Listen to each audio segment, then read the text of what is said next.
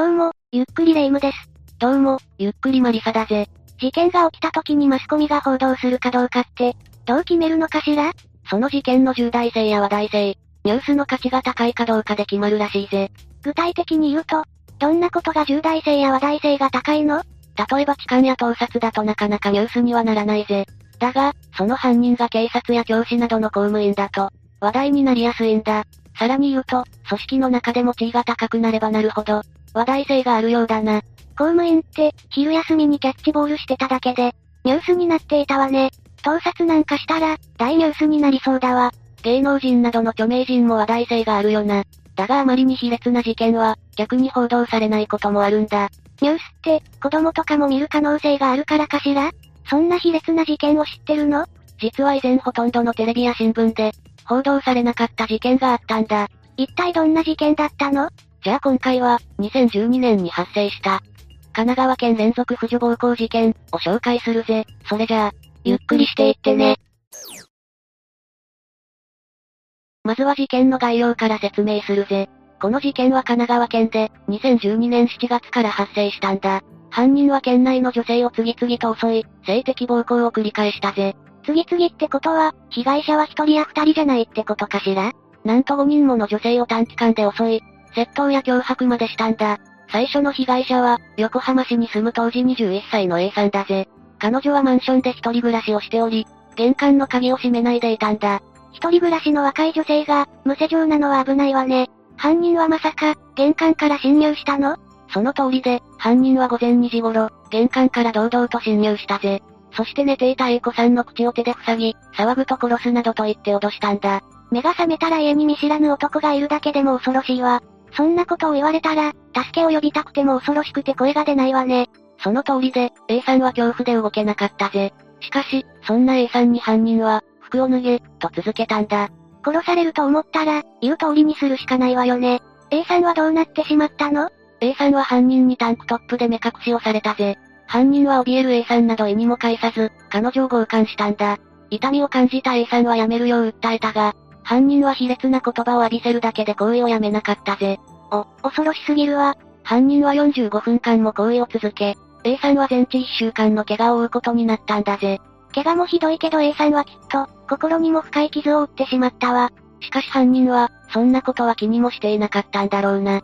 次の犯行は、翌月の8月に実行されたんだ。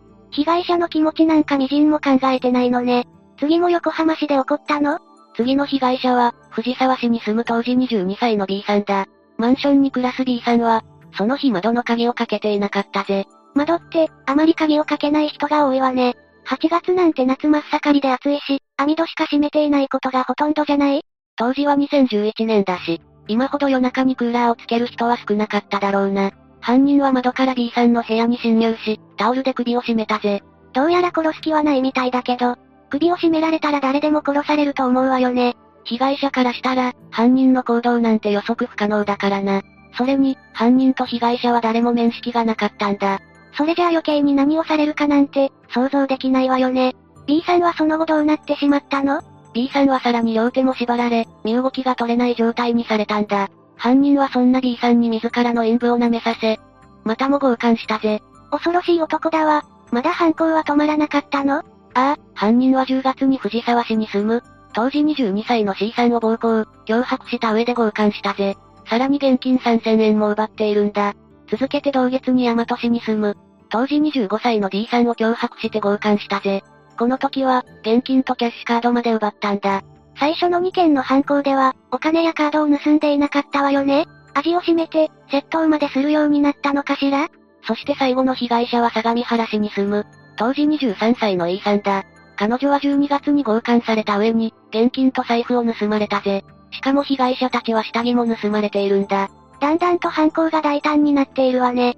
たった4ヶ月の間に、こんなに事件を起こすなんて尋常じゃないわ。しかも10月には2度も犯行に及んでいるじゃない。犯人はバレない自信があったんだろうな。一部の被害者には携帯で動画撮影をし、もし警察に通報したら、この動画をばらまくぞ、と脅していたようなんだ。それじゃあ通報も、誰にも相談することもできずに泣き寝入りじゃない。しかも犯人はこれだけじゃなく、他にもひどい領辱行為を行っているんだ。き、聞くのも恐ろしいわ。これらの犯行は、突発的に行われたものなのかしら？性犯罪者はたまたまいた女性が目について、など、突発的に犯行に及ぶことが多いな。しかしこの犯人には、計画的な一面も見られたんだ。動画を撮って口止めをしていたことかしら？いいや、それだけじゃなかったんだ。犯人は事前にワンルームマンションで一人暮らしをしている女性を探して、目星をつけていたんだ。防犯カメラに映らないようにもしていたぜ。被害者たちは前々から目をつけられていたのね。さらにその女性が、窓や玄関に鍵をあまりかけないことも、把握していたんだ。犯行当日も、女性が一人で部屋にいることを確認してから、行っていたようだぜ。かなり計画的ね。もしかして、隠蔽工作とかもしていたのかしら？濡れタオルで指紋を拭き取ったり、被害者に残った、自分の体液をシャワーで洗い流したりもしていたぜ。それじゃ、なかなか犯人は捕まらなかったのかしら。犯人はすぐに逮捕されたぜ。だがその後、被害者たちを、さらなる悲劇が襲ったんだ。一体何があったの？逮捕されたのは三木秀夫、当時47歳だ。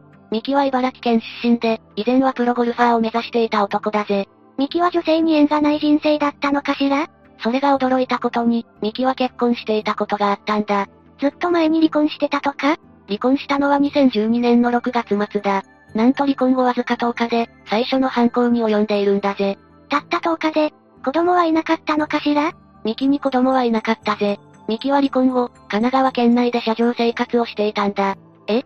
家はなかったの？ミキは逮捕当時、住所不定の無職だったんだ。仕事に関して詳しい事情はわからないが、ミキは前科4犯だったぜ。妻が養っていて主婦だった可能性もあるわね。しかも、前科がそれだけあると就職も難しいわ。ミキの前科はどういったものだったのかしら？ミキは1992年に建造物侵入と窃盗。1997年には道路交通法違反でも捕まっているぜ。2000年には金に困り、ゴルフ用品販売店に侵入してクラブなどを盗んだんだ。それじゃあ近所での評判も悪そうね。それが近隣住民の話では、おとなしい普通の人物だったんだ。ゴルフ用品販売店での窃盗を知った時、近所の人はとても驚いたそうだぜ。ミキはその後も米の自動販売機を壊し、中から現金と米を盗んでいるんだ。お米まで盗むなんて、すごく切迫した生活を送っていたのね。ところで、被害者女性たちを襲った悲劇って何だったの？被害者たちにミキの逮捕後、警察からとんでもない電話が来たんだ。と、とんでもない電話なんと、ミキが HIV に感染していることが判明したんだ。だから病院で検査を受けるようにという電話だったぜ。ええミキ自身はそれを知らなかったの？いや、ミキは自身が感染していることを知っていたぜ。ミキは2011年の5月に肺炎にかかり入院。その際に感染が判明したんだ。ミキは、被害者が感染する可能性があると分かって、犯行に及んだということ？ああ、ミキは逮捕後、感染しても構わないという考えだったと供述しているぜ。それは身勝手な考えだわ。上場借用の余地もないわ。ミキはこれだけ前科があるし、無期懲役なんじゃないの？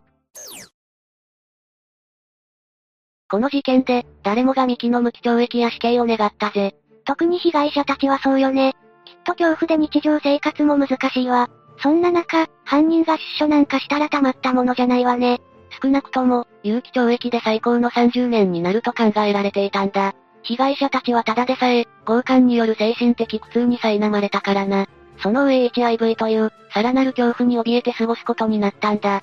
その苦痛や不安は計り知れないぜ。ここまで犯罪を犯していれば、最高刑を求刑できるんじゃない？しかしミキが言い渡されたのは、懲役23年だったんだぜ。ここまで卑劣な犯罪を犯しているのに？裁判長は、十分とは言えないが反省している。性犯罪の前科はない。として、このような結果になったと述べているんだ。被害女性たちはどう思ったのかしら？被害女性の一人は後半で、私や家族の生活を変えた犯人のことを許すことはできません。一生刑務所に入れておくような厳罰を望みます。と、涙ながらに訴えていたぜ。他の被害者も、懲役は、できる限り一番重い期間であってほしい、と発言したが、それは叶わなかったんだ。悔しさが伝わってくるわね。それに被害女性たちはみんな20代で、23年経ってもまだ若いじゃない。出所の日を恐れて生活しなきゃいけないなんてあんまりだわ。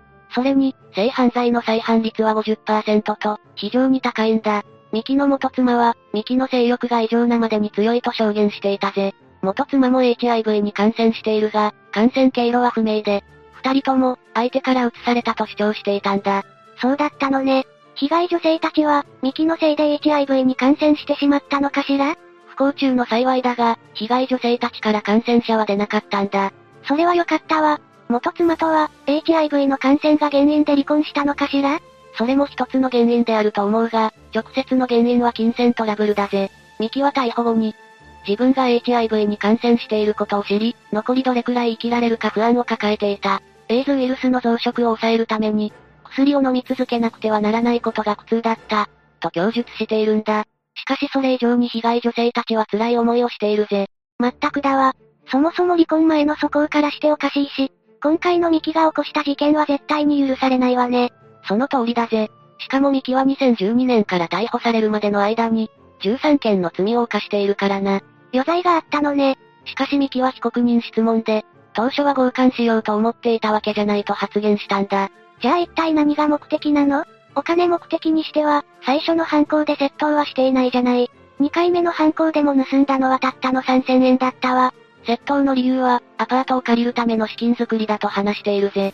ミキは男性や、男女が寝ている部屋にも侵入していて、必ずしも強姦したわけではないそうだ。あくまで強姦は、その時の気分でやってしまったと言っていたぜ。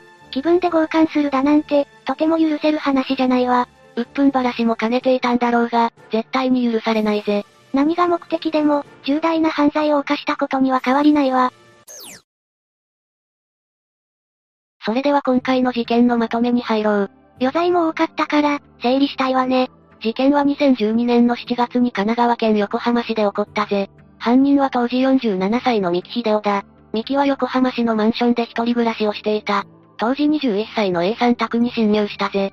そして脅迫した上で強姦し、全治1週間の怪我を負わせたんだ。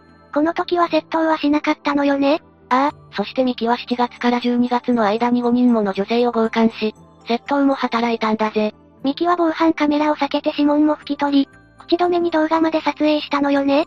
その通りで、ミキは隠蔽工作をした上で、警察に通報したら動画をばらまく、と脅したんだ。ミキは同年の6月末に、妻と離婚したばかりだったぜ。離婚して車上生活を送っていたから、アパートを借りるお金が欲しかったのよね。あくまでミキの話だが、そうなるな。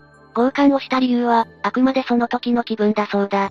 ミキは必ずしも強姦したわけでなく、男性がいる家にも侵入したと供述しているぜ。とはいえ、短期間で窃盗や強姦合わせて、13件もの犯行に及んでいるのは異常だな。しかも前科もあったじゃない？1992年の建造物侵入と窃盗に始まり、道路交通法違反や窃盗を繰り返していたな。お金に困って現金だけじゃなくて、お米まで盗んだのよね。ミキは結婚していたけど、お金に相当困っていたみたいね。離婚後は仕事やお金だけじゃなく、住む場所にも困ったのよね。離婚理由も金銭トラブルだったし、金絡みのトラブルが絶えない人物だったんだろう。そして逮捕後、ミキが HIV に感染していると発覚し、女性たちをさらなる恐怖に陥れたんだぜ。ミキは2011年に肺炎で入院した際に、HIV に感染していることが判明していたんだ。感染経路は不明だが、元妻も検査すると陽性反応が現れたんだぜ。被害女性たちの気持ちを考えると、胸が張り裂けそうだわ。感染者がいなかったことだけが不幸中の幸いね。本当に感染者が出なくてよかったよな。感染を知っていて強姦に及んだミキは下道だぜ。元妻とミキは、お互いに相手から移されたと言っていたのよね。それに元妻は、ミキがかなり性欲が強いとも証言していたわ。婚姻中は元妻が、性犯罪のストッパーのような役割を担っていたのかもしれないな。唯一の抑止力がなくなってしまったというわけね。被害女性たちは後半で、ミキにできる限り重い処罰を下すよう、涙ながらに訴えたんだ。ネットでも無期懲役や、有期刑最高の30年が下されると思われていたのよねその通りだぜ。しかし裁判長は懲役23年の実刑判決を下したんだ。ミキに性犯罪の前科がなく、反省している様子も伺えたからだそうだ。この結果は、ネットで、短すぎる、と大きな話題を呼んだぜ。ミキは本当に反省していたのかしら？傍聴した人によると、心から反省しているようには見えなかったそうだ。実際、裁判長に促されるまで被害者に謝罪もしなかったそうだぜ。そんな様子じゃ先が思いやられるわね。被害者たちは、23年後の出所に怯えていると思うわ。それに性犯罪の再犯率はとても高いのよね。性犯罪の再犯率は50%だ。出所後、ミキが再犯しないという保証はどこにもないぜ。せめて刑務所にいる間に、改心してくれるといいんだけど。今回の事件はどうだった？卑劣極まりない事件だったわ。お金に困っていたとはいえ、女性たちを脅して襲うなんて許せないわね。しかも口止めに動画撮影なんて卑怯だわ。被害女性たちのことを考えると、とても悲しい気持ちになるわね。似たような事件でも、被害者が泣き寝入りすることは多いんだ。今回の事件はほとんどテレビで報道されなかったが、景気の短さが話題を呼んだんだぜ。テレビでほとんど報道されなくても、ネットで多くの人が事件を知ることができたのね。その通りだぜ。逆に今はテレビを持たない、見ない人も多い時代だ。ネットで話題を呼んだ事件の方が、若者の認知度は高いかもしれないな。確かにそうかもね。携帯やスマホが普及する前は、テレビや新聞で報道されない事件は知りようがなかったもんね。胸クソは悪いけど、こういう隠れた事件を知れるのはいいことだと思うわ。というわけで今回は、神奈川県連続婦女暴行事件について紹介したぜ。それでは、次回もゆっくりしていってね。